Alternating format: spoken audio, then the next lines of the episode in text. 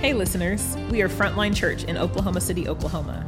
You are about to listen to a sermon from a Sunday gathering at our downtown OKC location. We pray that it moves you towards the power and presence of Christ and calls you to love God, love people, and push back darkness. Please visit frontlinechurch.com for more information. The scripture for today's sermon comes from John 15, 9 through 17. The word of God speaks to us. As the Father has loved me, so have I loved you. Abide in my love.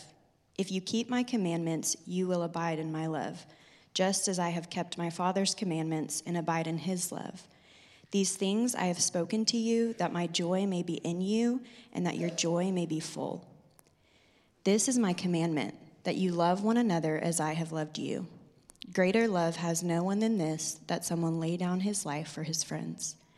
You are my friends if you do what I command you. No longer do I call you servants, for the servant does not know what his master is doing, but I have called you friends. For all that I have heard from my Father, I have made known to you.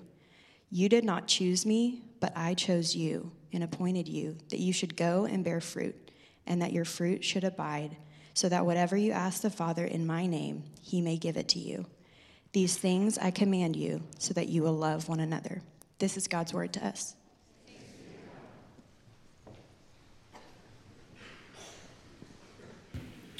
Well, good morning, everybody. Hey, my name is Kevin. I'm one of the pastors here, and I am really excited to be with you this morning, to sit under God's word with you this morning, and to talk about the love of God, which is a monstrous, um, a monstrous and eternally glorious topic. Um, so let's just pray and ask God to speak to us, and uh, we'll dive into God's word together. Father, it is humbling to presume to speak about loving you and loving people in your name. But it is gloriously humbling to realize that we wouldn't know what love is if it wasn't for you. Your word tells us that you are love and that you loved us first.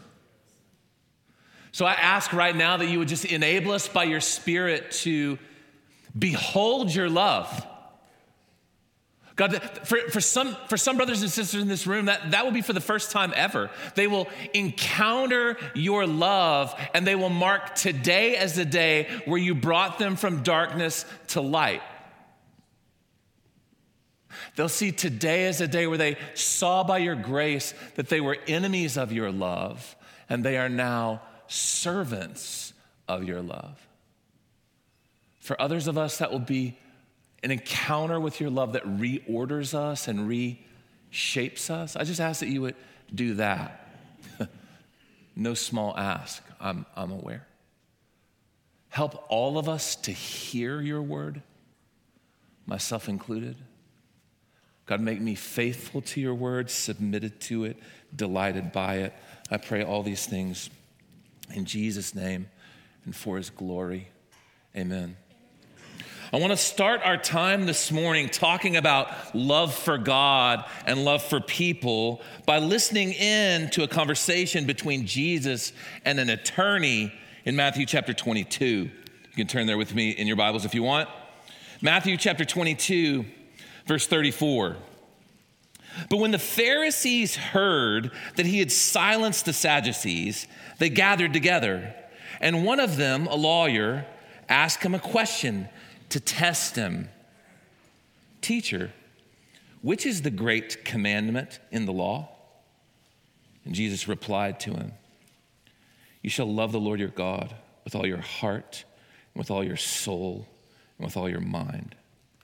This is the first and great commandment.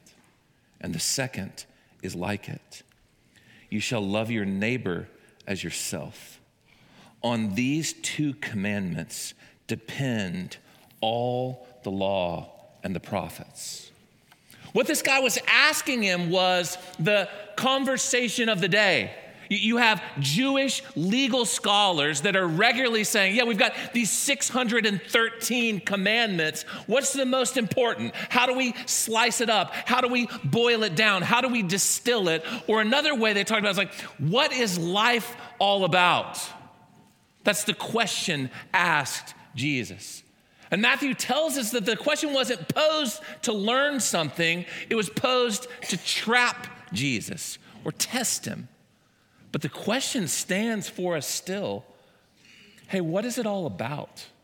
What's the most important thing for you and for me as human beings? What defines our life? Let me read to you the words of an American philosopher, Jamie Smith, talking about the same subject matter essentially. And he says this in his book, You Are What You Love. He says, What do you want? That's the question. It's the first, last, and most fundamental question of Christian discipleship. And I would say the most fundamental question of your existence. What do you want? In the Gospel of John, it's the first question Jesus poses to those who would follow him. When two would be disciples who are caught up in John the Baptist's enthusiasm begin to follow, Jesus wheels around on them and pointedly asks, What do you want?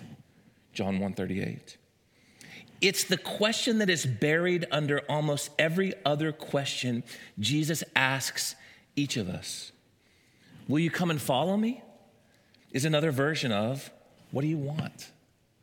as is the fundamental question Jesus asks of his errant disciple Peter Do you love me? Jesus doesn't encounter Matthew and John or you and me and ask, What do you know? He doesn't even ask, What do you believe? He asks, What do you want? This is the most incisive, piercing question Jesus can ask of us precisely because we are what we want.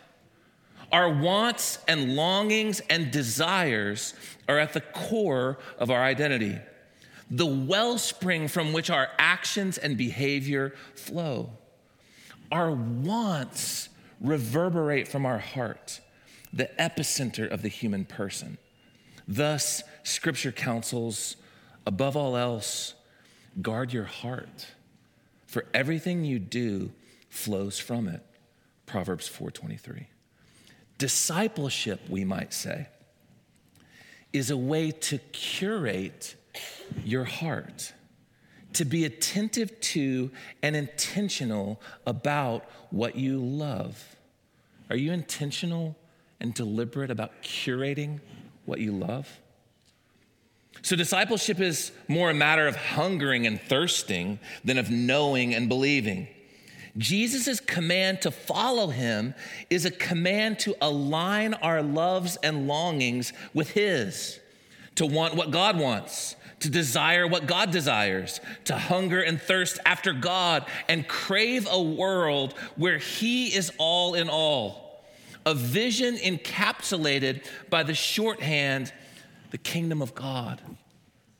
Like all those pages Jamie Smith says, are condensed into this one reality the kingdom of God.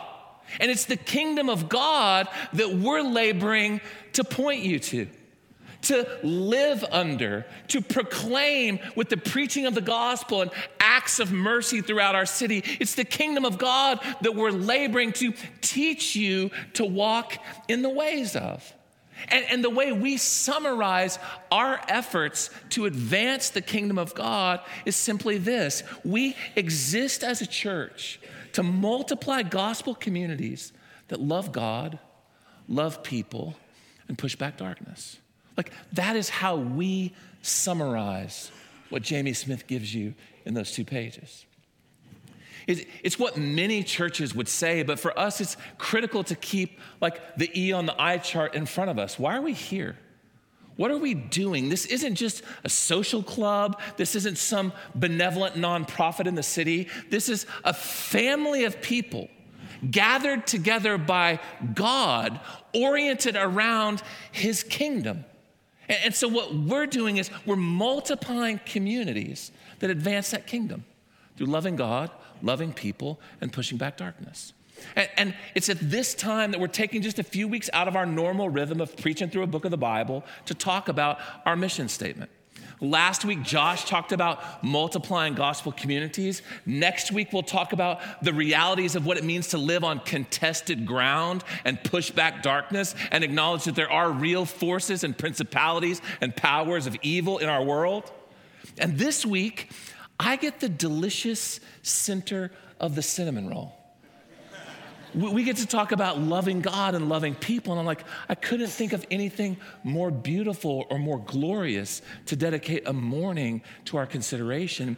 And in addition to giving me the opportunity to talk about what's at the center of our existence, literally, this gives me the opportunity to just play with the oddness of how we nuance the word love. I actually love that in our mission statement as a church, we're inviting the, the question of, like, wait a minute, do we love God and do we love people the same? Is love for God and love for people identical? Or is there something different happening? Why do we place love God first and love people second? Because the word love, man, gets used for such a wide range of meaning, right? You can use it for basic appreciation. You can use it for preference. You can use it for like romantic desire. You can use it for commitment. You can even use the word, and we often do, in place of hate, which we do like this I do not love mustard. and what you mean is, no, I hate it. Don't put it near my food. It's like, how, how do we talk about loving God and loving people? When love gets used so widely. But underneath it all, I think we know this, and I think this is why love is such a potent word for us. Because we know at its most fundamental level, love is about supreme devotion. Love is about ultimate allegiance. That's why we use it regularly, albeit cheeky, when we say, I love pizza or I do not love corn nuts. We're, we're tracing out the meaning from supreme orienting allegiance. I build my life around that. That reality, that commitment shapes and calibrates everything I do.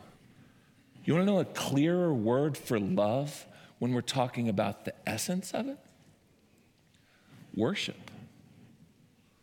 My question for you this morning is what do you love? What do you want? What do you worship?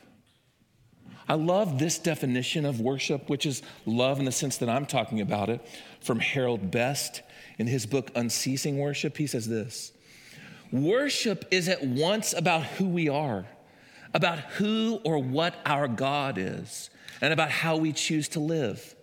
Nobody does not worship. We begin with one fundamental fact about worship. At this very moment, and for as long as this world endures, everybody inhabiting it is bowing down and serving someone or something an artifact, a person, an institution, an idea, a spirit, or God through Christ. Everyone is being shaped thereby and is growing up towards some measure of fullness, whether of righteousness or of evil. No one is exempt and no one can wish to be. We are, every one of us, unceasing worshipers and will remain so forever. What is it that you love? What do you love? What is the controlling, defining, orienting desire of your soul. And the scary title of the second chapter, if I recall, of Jamie Smith's book, You Are What You Love, is You Might Not Love What You Think You Love. What do you want? what do you want? What do you desire supremely? What do you love? What do you worship? That's what I want us to talk about today. And my prayer is that in His mercy and in His tenderness, God would establish Himself as your one defining object of worship. God would be our supreme devotion. And, and our love for God would shape our love for people. Because I'm going to argue to you, you don't love people the same way you love God. Now, some of you do. Some of you have made loving people your God. Like what you worship for some of you is the applause of people, the approval of people, like the fellowship of people. But if you love God supremely, it will actually free you to love people humbly, authentically, with no strings attached. If you love people supremely, you're always needing something from them. Thus, the relationship isn't life giving, it's manipulative. And I want all of us, I want all of us to come back to the E on the eye chart for Frontline Church and say, hey, we are multiplying gospel communities that love God first. Like the center of everything we are places a supreme value and desire on God, and He orients every other love that flows from that. We love God and we love people because we love God. So here's my burden for us today. It's actually pretty simple. I want us to get a sense of what it means to love God and love people from Jesus' words in John 15. And then I pray that we can order, rightly order, or reorder our loves. And by the way, that's a process that happens all the time. It's why it's such a merciful thing that we gather as the people of God on Sundays. We gather, at least in some sense, to reorder our loves. To say, God, you are supreme above everything. God, your love is to be desired more than life itself. God, I have pursued and chased and treasured other loves. Will you forgive me? Will you reestablish yourself as my supreme desire? And then we eat the bread and drink the wine to celebrate together that He died to, to cover our lovelessness and to draw us into His love. And then we're sent out into the city to go and love our city in the love of God Himself. That's why we gather. I want us to reorder or reorient our loves. And then I want to serve us, I hope, or encourage us or exhort us, I hope, by talking about our expectations when it comes to loving God and loving people. Because something this critical, this supreme, this central, this ultimate, this important easily could set us up for disappointment if we view it wrongly. So let's look at John 15. Let's hear the words of Jesus and let's talk about loving God and loving people. John chapter 15, verse 9. Now, if you're unfamiliar with John's gospel or you're unfamiliar with the Bible, John 15 and Jesus' conversation here comes right in the middle of what we refer to as the farewell discourse. Beginning in John 13 and the end of John 13, Jesus shifts his focus. He moves away from speaking broadly to massive crowds, and he speaks in a very direct, deliberate, unvarnished way to his closest band of disciples, his closest followers. This begins with a shift in scenery in John 13, and it concludes at the end of John 17 with Jesus' high priestly prayer and Judas showing up on the scene.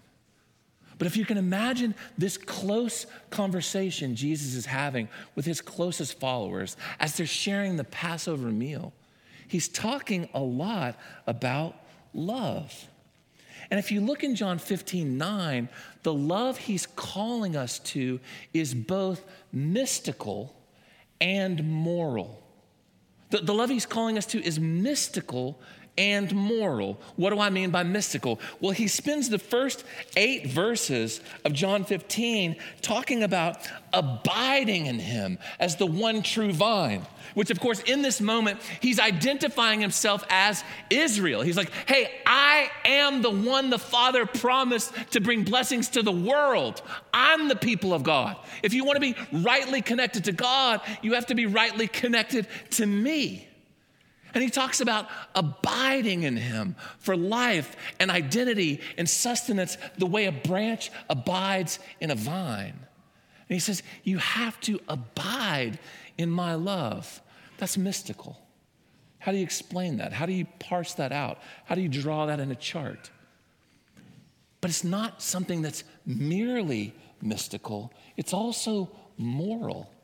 He says, If you love me, you'll love what I love and you'll do what I do, and you'll do what I command you. If you love me, you will obey me. So let me just ask a basic question What does it look like to love Jesus? What's it look like to love Jesus? It's something that's easy to talk about, but then when you ask somebody, like, what does that mean? What does it look like to love Jesus? And here's a place that I have gone since Jesus met me my sophomore year in high school. This is Psalm 63, the first three verses. Oh God, you are my God. Earnestly I seek you. My soul thirsts for you. My flesh faints for you, as in a dry and weary land where there is no water. I've looked upon you in the sanctuary, beholding your power and glory, because your steadfast love is better than life. My lips will praise you. How do you how do you love Jesus? How do you abide in his love? You acknowledge the magnitude and the beauty and the significance of his love as supreme. The way you love him is starting by saying, "You have everything I long for." You have everything I need. You have everything I was created for, and I will orient my life around putting myself there. I want to be satisfied by you. I want to be bolstered by you. I want to be strengthened by you. I want to be nourished by you. I magnify God by telling him he has everything I want, and I honor him as a lover of him by coming to him to get what he has. That's how we love him. We listen to him, we delight in him, we thank him for his provision, we orient every dimension of our life around His will, His wishes, His presence, His promises. We commune with Him, we pursue Him, we repent when we don't pursue Him. Repentance may be for some of you like a clogged up, constipated, churchy word, but do you know what it means? It's really simple. It means you turn around and walk the other way. Hey, God, I have pursued this instead of you. I will, you don't even have to use the word repent. You can just say, I'm going to walk back to you. I'm going to look to you. I'm going to run to you. I'm going to rest in you. What are you looking to on the day in, day out to make you safe? When you get scared, where do you go? When you get hungry, where do you go? When you feel weak, where do you go? And the way you love Jesus is you go to Him for that and you forsake everything that would get in your way for you taking in all of that. I realize it's dated, but I have always been captivated by the devotion of Robert De Niro's character in the film Heat. Any of you fans of Heat? A couple of you? There's like some shy admissions. Robert De Niro is a criminal in heat, but he's so committed to a life of crime, he doesn't own any furniture. And his reason for not owning any furniture is he says, I live by one mantra in my life. Do not have any connection that I cannot walk away from in 30 seconds or less if I feel the heat around the corner. So devoted is he to crime, he's willing to sleep on the floor his amazing, his amazing ocean view condo. No furniture in it. And I've always watched that and thought, man, what would it look like if I was that devoted to the love of God? if I was that devoted to the mission of Jesus. Loving God looks like friendship. Look back to our passage and look at verse 15 of John 15. This is amazing, by the way. Jesus says, No longer do I call you servants, for the servant does not know what his master is doing. I call you friends. For all that I've heard from my Father, I've made known to you. Loving Jesus looks like friendship. Psalm 25 14 has arrested me over the last year, where the psalmist says, The friendship of the Lord is for those who fear him. And you read some translations and you realize like different translations are doing weird things with this. Some, some translations say the secrets of the Lord are for those who commune with him. You're like, wait a minute, that, that seems like a pretty broad gap. But, but you realize what, what they're trying to navigate is a Hebrew idiom, a figure of speech.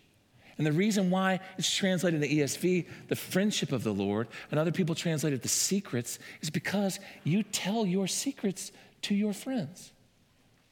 Like, hey, to be friends with Jesus, to love Jesus and experience the love of his friendship is to entrust him with your secrets and receive his revelation in your own life. Proverbs 27 9, friends receive helpful and edifying counsel from one another. Is to love God is to receive counsel from him. Proverbs 27 6, I love, right? An enemy multiplies kisses, but the wounds of a friend can be trusted. The way you love God is you receive not just his counsel, but his correction. Love looks like friendship with Jesus. And with Jesus, love requires obedience. Look at verse 14 of John 15. You're my friends if you do what I command you. That Jesus is not doing in this moment the thing that I always forbid my children from doing when they were little kids. Remember the thing you do when you're little kids? I'll be your best friend if you'll give me that sandwich. hey, if you let me play again on the Nintendo, I'll be your best friend. And for, like from my kids' youngest of days, I'm like, man, do not be that person. Because that's not friendship at all. It's not love at all. It's manipulative.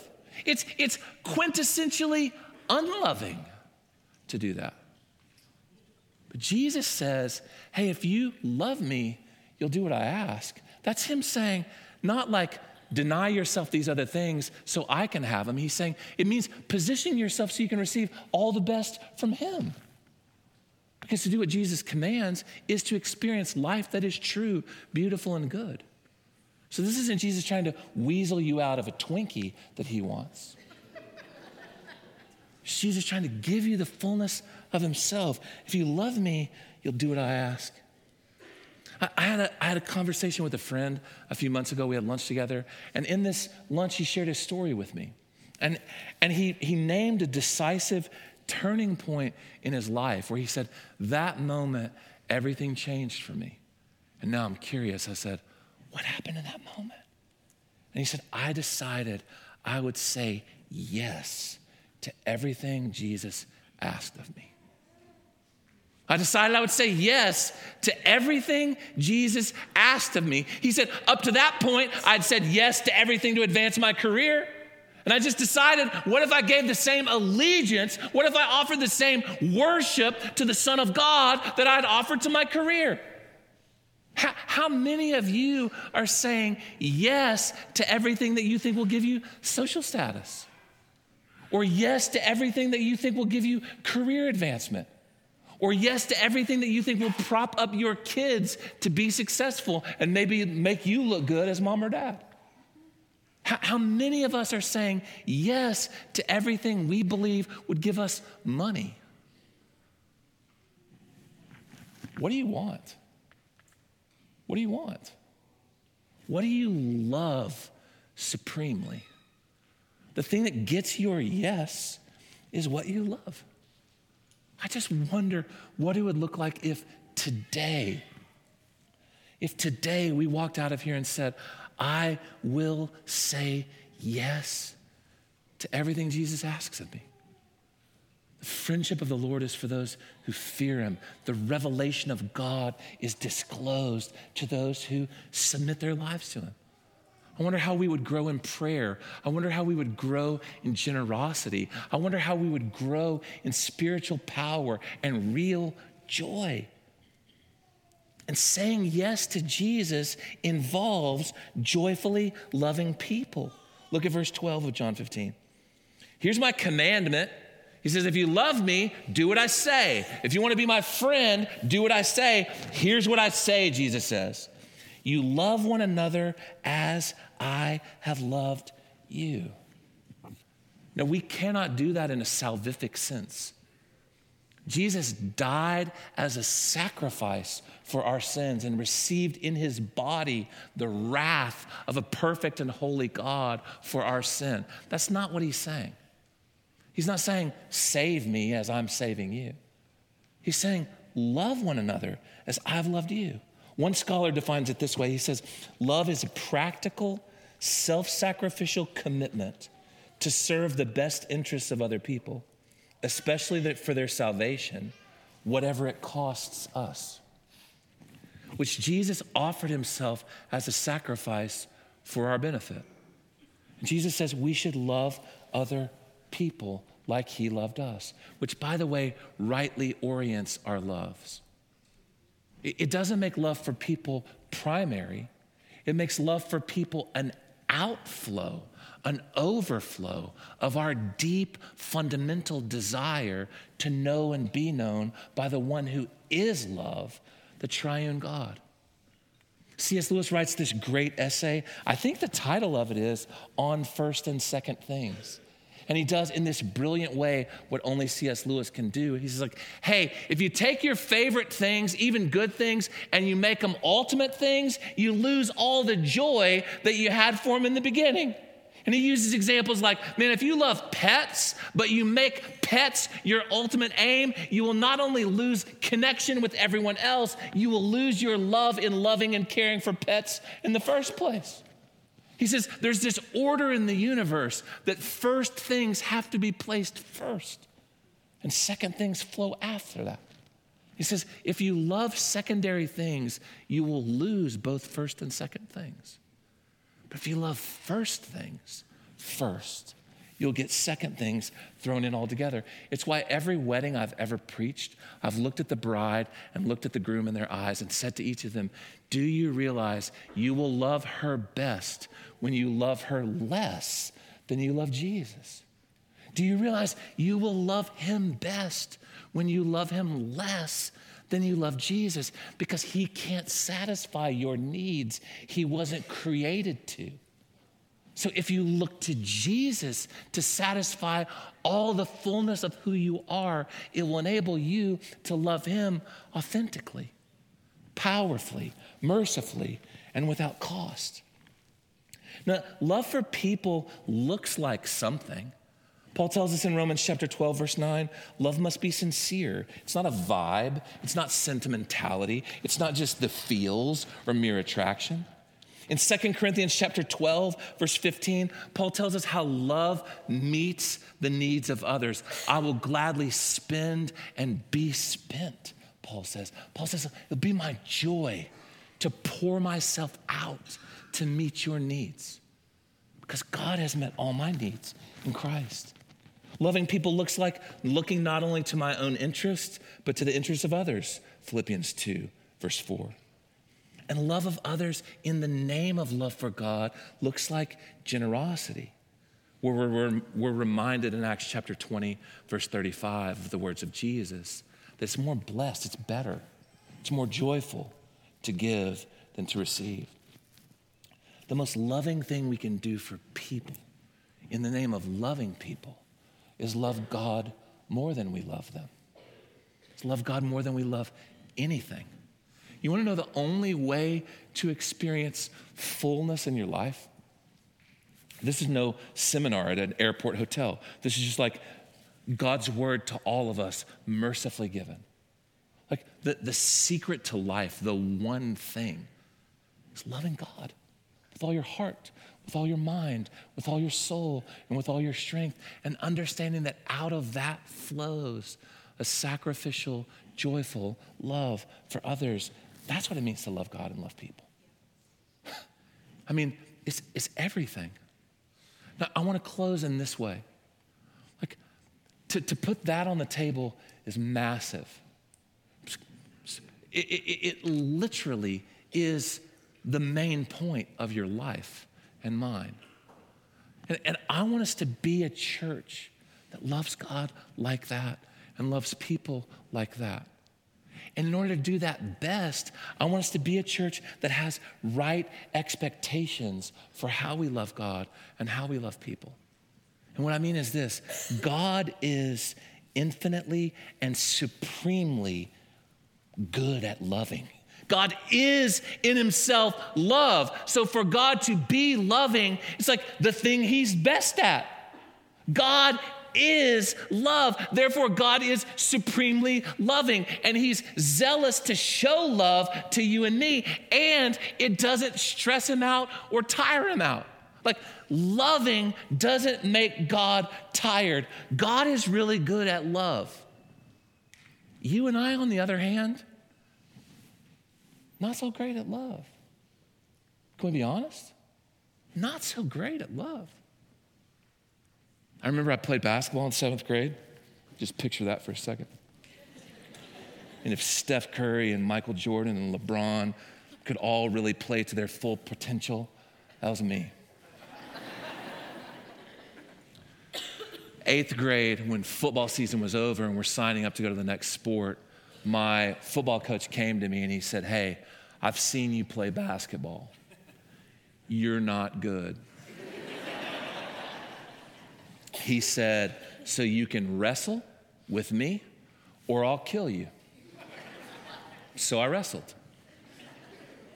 But hey, friends, if we're honest, and surely this is a place we can be honest, we're, we're about as good at loving people and loving God as I was at basketball, age 12, which is to say, not good at all.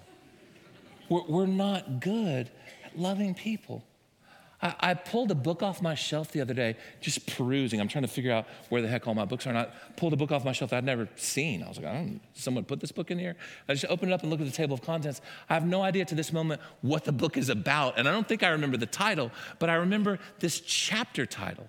And the chapter title was Mixed Field, Mixed Motives, Mixed Results. That's what it looks like to be part of a church that says, hey, our central thing that we're going to be about is loving God and loving people. Mixed field. Some of you in this room aren't lovers of God.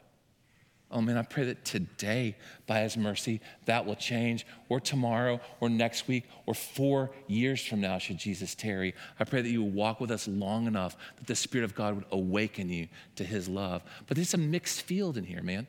We're laboring together as the people of God, but it's a mixed field with mixed motives, right?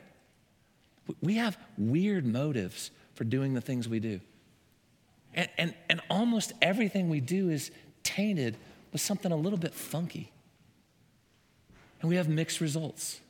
Sometimes we love God and we love people in a way that, like, if we're giving ourselves report cards, we're like, man, B minus, I'm doing okay.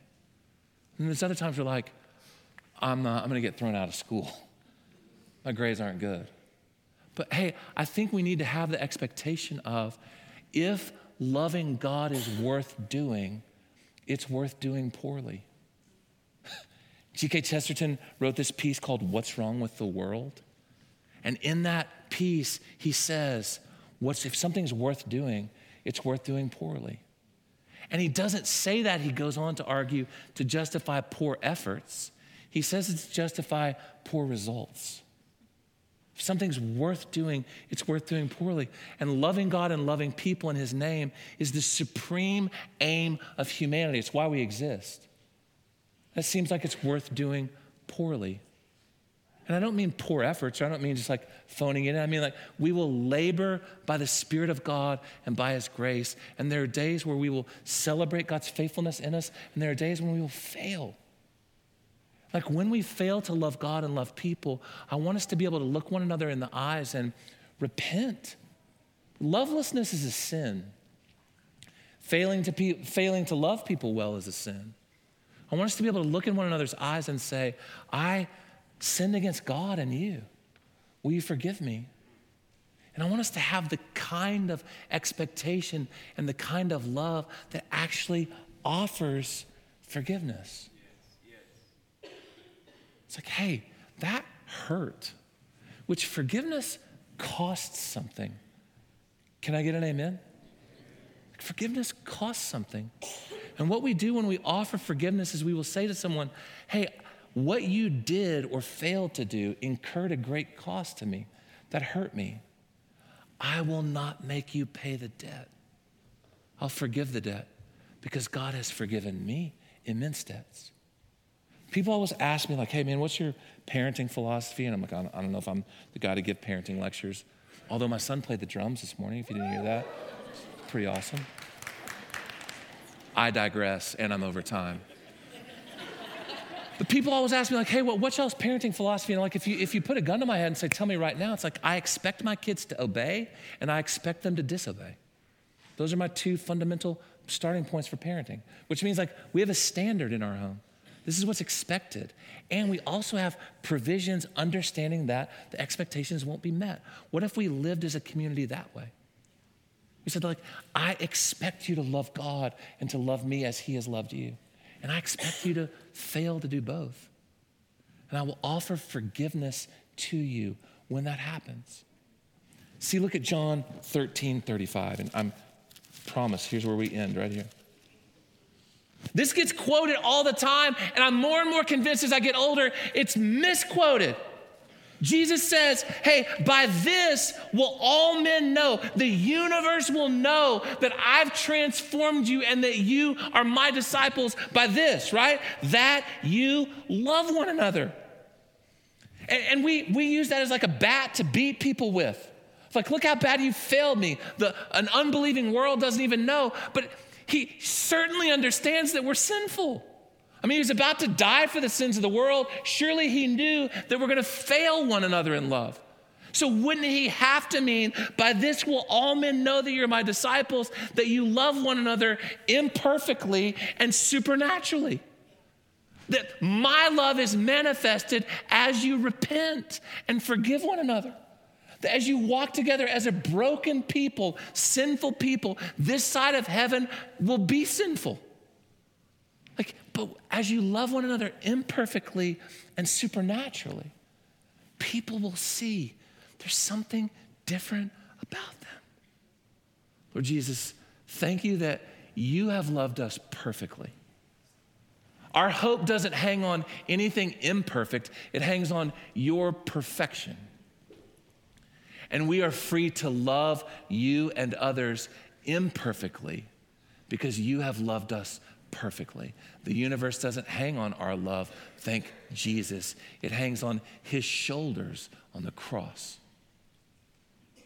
So, would you, would you orient us around that? Let us find our hope in that, our joy in that, our freedom in that. And would the greatest love that's ever been demonstrated, which is Christ on the cross, be the standard of love that we aspire to and the grounds upon which we repent. We pray all these things in Jesus' name and for his glory. Amen. Will you stand with me?